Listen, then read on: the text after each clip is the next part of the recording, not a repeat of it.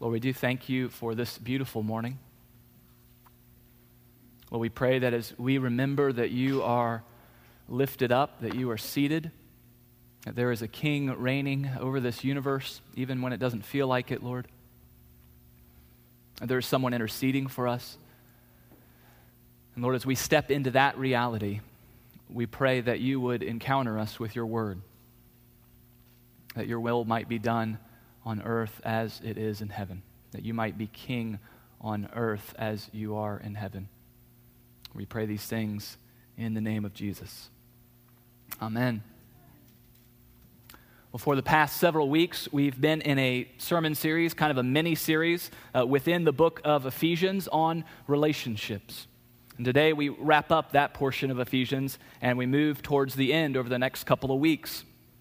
But I want to go back to the question that I asked at the very beginning of the series. If, if you were here, you may recall How are your relationships? How are your relationships? And I suggested that might be a better way to answer this question How am I doing? Because our relationships are so fundamental to who we are. I also made a promise on that Sunday that if we took Paul's teaching on relationships seriously and we began to really apply it, that it could transform our relationships. And that things would go well for us. He says uh, a similar version of that when he speaks to parent and children, particularly to the children. He says, Things will go well for you. Well, some of you by now might be ready to ask for a refund. Because as I've heard feedback from several people, as I've looked at relationships in my own life over the past three or four weeks, it, it seems like it's actually brought a lot of stuff to the surface. Rather than giving us this immediate infusion of peace and, and happy feelings, it's actually disrupted some things. And I don't know, maybe you felt that as you've considered this teaching. We might be ready to label Paul as a disturber of the peace, as some did in his day. But if it's brought stuff up for us, and it has for me, let me offer you this encouragement it's working. The Word of God has gone to work in us, and it's actually doing something. Hebrews chapter 4 reminds us that this Word of God, this isn't just a, an old, dry, dusty book, that it's actually living and active. It's sharper than a sword, and it penetrates us and it discerns the thoughts and intentions of the heart. And so, as we consider something like God's word on relationships, we better expect that it's going to begin to do something in us, even if it starts with disturbing some things. God is at work. So, turn into it and embrace it and allow this teaching to have its effect. Well, today we're going to consider the final section of Paul's teaching about this relational practice of submission. It's what we started talking about three, four weeks ago.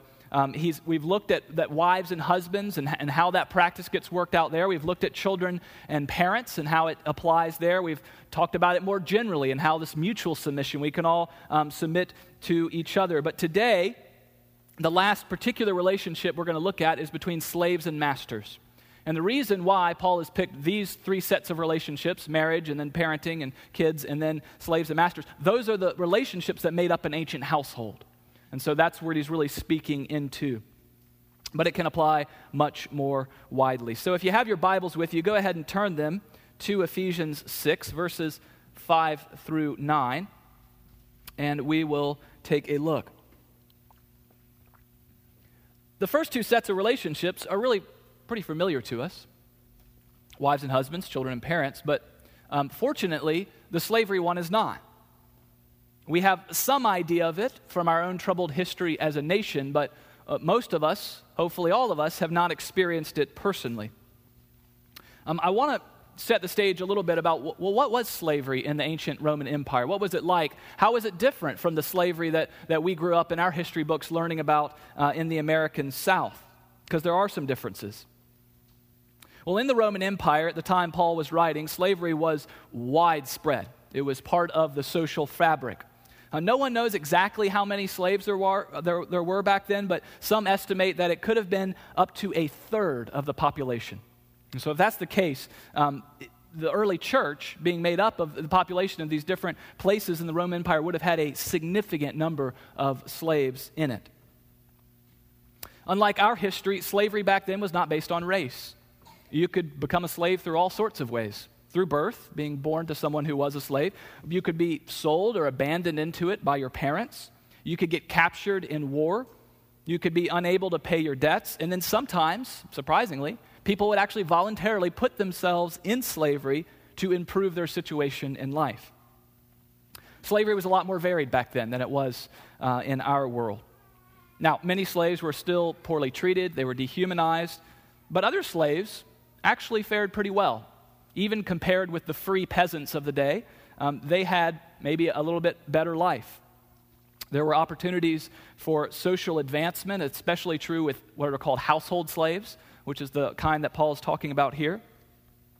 Um, slaves could be found across the different professions in the ancient world. They could be educated. They could actually save money and buy their freedom. So there were some better conditions compared to the slavery that we know, but it was still slavery. It was still a person being treated as a piece of property, and there was still this huge social divide between slaves and the rest of society.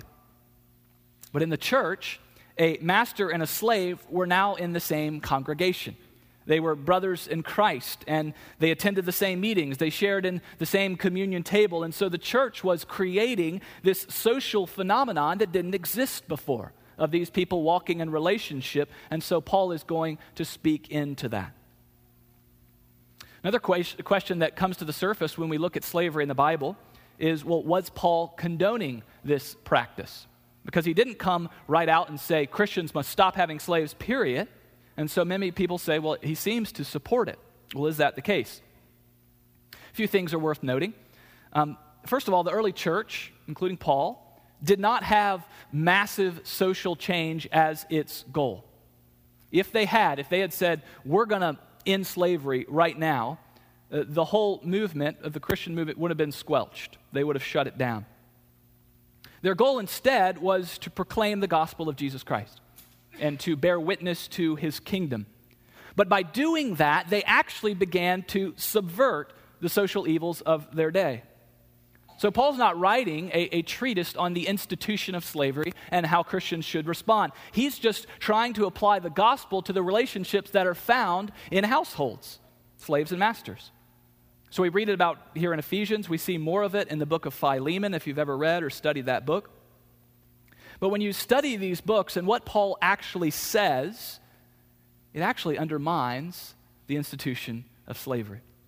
Because when you put the gospel into structures of oppression and injustice, those structures will eventually be overturned. Now, sadly, we know that it took a long, long time for that to be the case, even in Christian countries, and that's a great evil.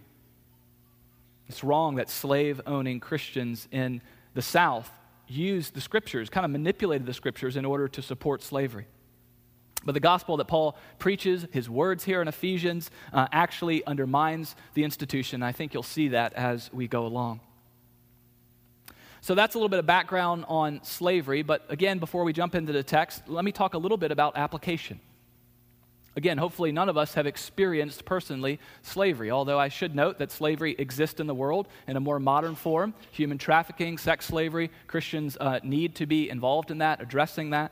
It's not completely void in our world anymore. In fact, it's a big problem, even here in North Carolina. But for us personally, it's probably not an issue. And so, how might we apply the text? Well, I think it actually speaks profoundly to the modern workplace to sort of the economic culture that we find ourselves in. We can fairly easily submit, uh, substitute employees and employers for slaves and masters, and the impact and teaching of the text will be similar. And so, keeping that kind of application in mind, I want to walk through this text and just make some observations, and then we'll wrap up at the end by considering a few reflection questions for what it means for us in society. So, Ephesians 6, uh, verse 5 uh, Paul starts in the same way that he's started uh, the other sections of this part of Ephesians slaves. Slaves. He addresses them first, or maybe your text says bondservants. Again, as I've noted every week, the simple fact that he's addressing slaves is a sign of the gospel. Don't miss that. Slavery is this dehumanizing institution, but by speaking first to them, Paul is humanizing them. He's saying you are free, moral, spiritual beings. You're a full part of the Christian community. Simply by writing that one word, slaves, he has begun to subvert the whole system of slavery in the Roman Empire. Well, he'll go on from there for four verses, and he'll instruct slaves how they should relate to their masters and why. If you're in any sort of job, you probably have a boss some sort of person over you. Or maybe you're self employed, but you still have people that you serve, your customer. And so, drawing on this text, I want to apply it and suggest four ways that we could take it into our workplaces. So, first, do what you're asked to do. Do what you're asked to do. Seems a pretty obvious thing to say. Paul commands slaves to obey their earthly masters. Now, the word obey, that doesn't make as much sense in the modern workplace, but doing what we're asked to do is a good thing. It's a type of submission. It's voluntary. Uh, we can choose to do what we're asked to do in the same way that children can choose to obey. It's not always easy, though. Your pride will get in the way. We'll think, well, I don't want to do that or I don't want to do it in your way. I have a better idea. This is where submission comes in. We lay down our rights, our, our desire to assert ourselves, and we want to freely come under another by doing what they ask us to do. Now, again, we're in a different context than slavery, and so hopefully you're in a healthy work atmosphere um, where you can share your opinion, where you can ask for clarification, where you can actually have a conversation about it. But at the end of the day, it's good for us to be in that posture of saying, Yeah, I want to submit. I want to I wanna do what I'm asked to do by my boss or whoever is over me. So that's the first thing. The second thing, put your heart into it. Put your heart into your work. Paul gives a lot of qualifiers to the slaves as how they're supposed to obey. Verse 5 with a sincere heart Verse 6, doing the will of God from the heart. Verse 7, rendering service with a good will. It's entirely possible to do what you're asked to do, the first point, but to put minimal effort into it and to do it with a complete lack of enthusiasm. And we might excuse ourselves by saying, well, listen, my heart's just not in it. Well, I'm sure that the work of the slave was not their dream job. It was menial work a lot of the time, but Paul still encourages them Put your heart into it. Do it with enthusiasm. Give it your best effort. Um, maybe like some of you, I enjoy going into a Chick fil A restaurant. Food's pretty good. I like getting the, the lemonade sweet tea mix, the Arnold Palmer. The bathrooms are clean enough, which is a bonus on a road trip. But the main reason I really go in there is because the people serving there put their heart into it. They show some enthusiasm. They actually look happy to be at work. I don't know if they're happy or not, but they, they're putting their heart into it.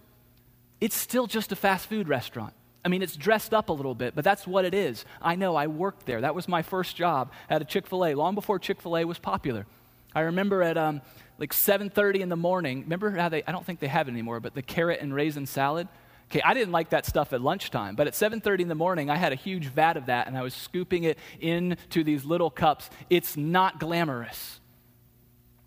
But people who work there, even in this kind of low-skilled work, put their heart into it and it shows. Whatever our job is, we can do the same. So, do what you're asked to do, put your heart into it. Third, do it with a respectful attitude do it with a respectful attitude. In verse 5, Paul says to slaves, Obey your earthly masters with fear and trembling. Now, what does he mean by that? Uh, does he mean that, well, masters are supposed to be afraid? I'm sorry, slaves are supposed to be afraid of their masters? Probably not. Because the word fear here is used earlier in Ephesians 5 for reverence for Christ and for a wife respecting her husband. And so I think Paul may be saying um, to the slaves, be respectful show deference, have a good attitude towards your boss. Again, we have these excuses. My boss is a terrible manager. She's not kind to anyone. She's a bad leader. She makes bad decisions. That may be true. But I don't think Paul gives us a pass on being respectful. Again, he's called slaves to treat their masters with respect. Surely we are called to be respectful to our bosses or to the customer we serve, no matter how difficult that could be. Well, how do you do that? Well, just start by saying, hey, what would make me feel respected if I was the manager, if I was the customer? And then begin to do those things. If you want to offer a different opinion, you want to disagree. Again, a lot of places that's okay to do, but do so respectfully. There's a way to disagree that makes your boss still feel respected, and there's a way to do it that does not make him feel respected. Paul goes on to say in verse 6 um, don't just do it when the master is watching. In other words, don't be a people pleaser. Some of us know how to play the game, don't we? We know how to play the game. We can act respectfully uh, to our boss's face, but then behind his back or her back, we're entirely disrespectful. We belittle that person to other employees. We backbite, we gossip, we undermine them at every turn. I've heard the stories. I, I know some of the, the culture of, of the workplaces uptown, for example. I know they're not always good. Sometimes people are just looking out for themselves. But as gospel people, we're different. We don't play by those rules. And one way we work that out is we respect our boss to her face and behind her back. So do what you're asked to do. Put your heart into your work. Have a respectful attitude. Fourth observation, and this is really where we see the power of the gospel that Paul is pressing down. In your work, you're serving Christ, not your boss, not the company, not even the customer. In your work, you're serving Christ. Look at verses 6 and 7 but as bondservants, slaves of Christ, doing the will of God from the heart, rendering service with a good will as to the Lord and not to man. You see what Paul is doing here? It's incredibly subversive. I like how the New Testament scholar uh, Klyne Snodgrass uh, observes. He says, Slave owners may have been pleased with the service they would get, but in the process, they lost control. For slaves now had a higher allegiance than to their owners. Slaves no longer belonged to their owners, did not really serve them, did not merely do their will, did not seek to please them, and were no different from them. They were slaves of Christ, served him, and did God's will. This is where Paul begins to overturn the apple cart with the gospel. He's saying to slaves, You don't really belong to your masters, you belong to Christ. You're free. And all the work that you do for them which he still asks them to do, is done for Christ. And it'll go on in verse 8 and it'll say, And Christ will reward you for the good that you do. Again, if we take this seriously, it undermines the justification for slavery because it dignifies the slaves as fully human because they belong to Christ. But for us in the modern workplace, gives a totally different motivation for work. Those first three things I mentioned are hard doing what we're asked to do, not always easy, putting your heart into it and being respectful. The only way to do that is to have a different master in mind, Jesus Christ. Serving Jesus in our workplace is a powerful motivation. We're not doing it for our boss, company, customer. We're not even doing it to advance our career or to make money. We're doing it for Christ. We serve Him. We render service, as Paul says, with a good will as to the Lord and not to man. So let me just ask you is this how you think about work? If it's not, could I encourage you to begin to invite Jesus into the picture, into the world of, of your workplace? Imagine him there as you sit in meetings, you crunch numbers, you swing a hammer. As you speak with your boss, I use this illustration, uh, I think, with marriage, but as you speak to your boss, uh, imagine Jesus just beyond his shoulder, her shoulder, just standing there how would you speak to Christ? If we apply those things at work, it will begin to impact our relationships. We come to verse 9. Paul switches as he's done. He verse addresses slaves, but now he's going to address masters. And he only gives them one verse. But what he says is radical. Masters, do the same to them do the same to them? That's unheard of. He, he's totally subverting things. He's just called the slaves to practice submission, He's told slaves to have this respectful attitude, to put their heart into it, to do it as they were treating the Lord. And now he's calling masters to do the same to slaves, to respect their slaves, not just by eye service, but to respect them all the time, even behind their back, to show their slaves goodwill, and to treat them how? As they would treat Christ, not even themselves, as they would treat Jesus Christ. When they look at their slave, when they speak to him, when they are to imagine Jesus there right beyond his shoulder. If that happened, it would utterly change how masters treated their slaves. In the long run, the only logical conclusion would be you have to set that slave free. But in the short run, it would change how they were treated day to day. Many in you, many of you in here have employees. You have people that report to you. And all of us might not think about it like this, but all of us, regardless of whether or not we're employed, have people who serve us in an economic relationship the waitress at the restaurant you might go to today for Mother's Day, the, the checkout clerk at the grocery store. It's the same sort of thing. They're serving you. And so Paul would ask us how are we treating those who report to us? How are we treating those over whom we have some authority? Are we submitting our lives to them? What would that even look like? Are we coming under them to lift them up? Are we treating them as a human being? Are we thinking about their needs and their desires? Are we treating them as we would treat Christ? That's what Paul is calling masters to do. It's, it's a radical word, it turns relationships upside down. And then he goes on and he tells masters to stop your threatening. You see, masters, like bosses, have authority in the relationship. But Paul is saying, do not abuse that authority. Someone in power has um, the, the ability to threaten someone, whether that's firing them or back then it could have been beatings or something else. You could threaten them to get your will done. Paul says that's not what power is for.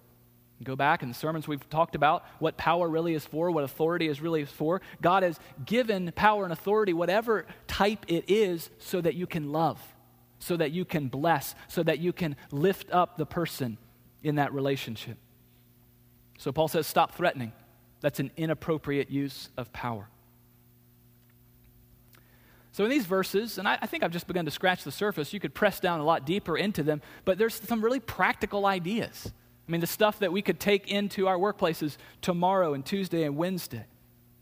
But there's also some stuff in these verses that speak to a lot bigger picture ideas, not just our day to day reality, but really how the world works, how society functions.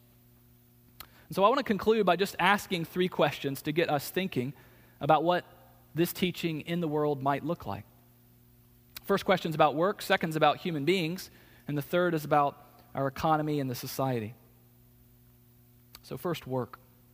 The question is this What is good work? What is good work?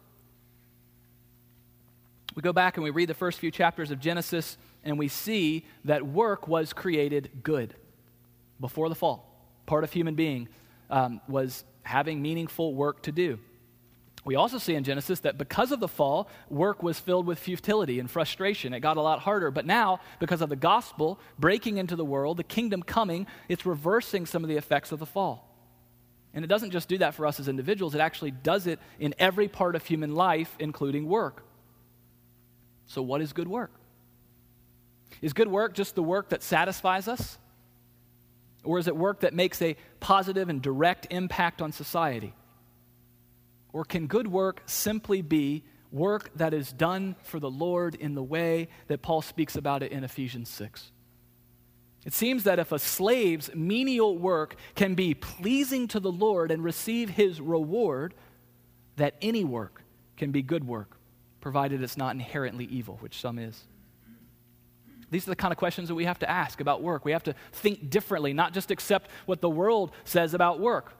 I think there's two primary things the world says about work it's a necessary evil to earn money, just to survive, or it's this way to achieve personal gratification. But what if work was actually this way to bear witness to the kingdom of God and to the gospel? And what if the way which we worked, regardless of the actual task, had everything to do with that? So that's the first question. What is good work? Second question How do we determine the value of a human being? How do we determine the value of a human being? In every generation, in every culture, Rome, just like Charlotte, we tend to value human beings based on their economic and social power. Slaves and masters, that's an ancient example. Today, there are examples all around us. Uh, some of you um, may have spent a good deal of time in a hospital. I've done that before, and you begin to observe how a hospital works. There's a clear pecking order. You have doctors at the top, they're the most paid, they're the most respected, they have the titles. When they come into a room, everybody gets out of their way. And then you have nurses, still very skilled, still paid pretty well. Then you have other less skilled work. People maybe do the transportation down to the procedure or the food service. And then finally, at the bottom, you have the janitorial staff, the, the people that clean up the stuff that no one wants to touch. In verse 9, Paul points out to the masters, those high in society in Rome, that they have a master in heaven. He says it's the Lord. And then he writes this and there is no partiality with him no partiality with the Lord. In other words, in terms of value, master and slave mean nothing to God. To him, CEO and janitor are the same. God values people in a very different way than we're used to doing. Economic and social power don't buy you extra credit. Now, he still allows for different roles in society. He hasn't abolished that. We still need CEOs, we still need janitors. That's part of our world. But how might the church start embracing a different value system for people? What if we treated people according to a kingdom value system rather than just defaulting to social and economic power? I think this is what Jesus was getting at. In the first line of the Sermon on the Mount Blessed are the poor, for theirs is the kingdom of heaven. I don't think Jesus was saying that we had to become poor in order to get into heaven. I don't think he meant that being poor had more intrinsic value than rich. Rather, he was subverting the world's value system. He was saying that's how you're used to doing it, but I'm telling you it's completely different. It's based on the kingdom of God. And I think that's what Paul is doing. He's working that out practically in Ephesians 6 between slaves and masters. Third and final question how might the gospel speak to our economic structures today? How might the gospel speak into that? Slavery in the ancient world was an economic institution, and everyone just took it for granted. It's just the way it was. But then Paul began preaching this gospel, and, and eventually, took a long time, but eventually it changed it. And even though Paul didn't take slavery head on, the way that he applied the gospel to relationships began to change things. Friends, the gospel does the same thing today. Today, there are economic structures and practices that are not good. And we need to be able to say that without freaking out of what party we're associated with or who we're voting for. There are economic things in our world that are not good. Can we agree to that? The question for the church is well, how might the gospel apply to those places? How might it subvert injustice? How might it usher in more of God's will? Isn't that what we're praying for every Sunday when we see when we say in our, our communion liturgy that your will be done on earth as it is in heaven? Do we just mean that for us personally, or do we really want to see God's will everywhere? As the waters of the ocean cover the sea, that the glory of God, the will of God, the kingdom of God would be felt in every single segment of society. Well, so the temptation, though, is to use government to do that. The temptation is to say, well, well, we'll just mandate something and do this and that will bring that about. The temptation, just like it was for the disciples of Jesus, is to use political power. And what did he have to say about that? No, that, that's actually not the way the kingdom comes.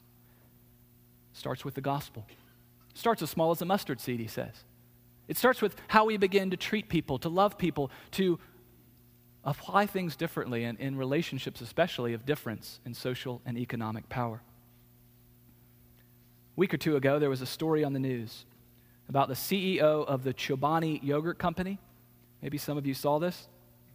He did something very surprising. Uh, Chobani is still a privately held company, hasn't gone public yet.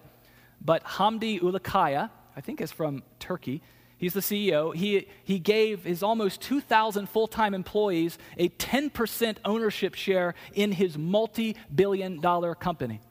So that when it is sold or it goes public, they're going to benefit greatly. But here's what I love He didn't do this as, look at me, I'm the patron. You all owe me something. I am so great and high and mighty. Instead, he wrote this This isn't a gift, it's a mutual promise to work together with a shared purpose and responsibility. It's a different way to do business. It's a different way to think about economic relationships, the relationships between an employer and employees. It wasn't mandated, it's a freely chosen act of goodwill.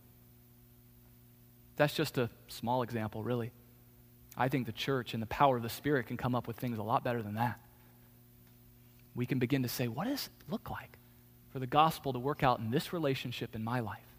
Especially a relationship where there's, again, that difference in power and economics. As it does so, it will begin to affect things like a little seed begins to grow begins to fill the whole garden, begins to take up the space. That's what the gospel can do in our lives. Let's pray.